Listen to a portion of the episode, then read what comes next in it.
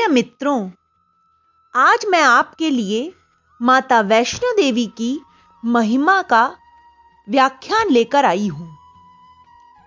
माता वैष्णो देवी संकट को हरने वाली सब सुखों की दात्री और सबसे न्यारी है। माँ की महिमा का बखान जितना भी किया जाए कम है।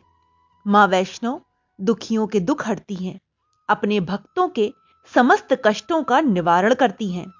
माता वैष्णो देवी के सम्मुख जो भी भक्त सच्चे हृदय से मनोकामना करता है, माँ उसकी मनोकामना को पूर्ण करती हैं। माँ नेत्रहीन को नेत्र, अंगहीन को अंग, निर्बल को बल, धनहीन को धन, संतानहीन को संतान, विद्याहीन को विद्या देकर अपने भक्तों की हर तरह की इच्छा पूर्ण करती हैं।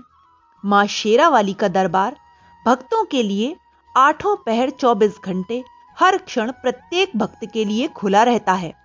माँ अपने भक्तों के हृदय में हर क्षण खुशियाँ भर देती हैं। अष्टभुजा वाली माँ की शेर पर सुसज्जित सवारी की कल्पना मात्र से ही हर भक्त नतमस्तक हो उठता है तथा उसके हृदय से एक ही आवाज़ गूंज उठती है। जय माता की, जय माता की, जय माता की।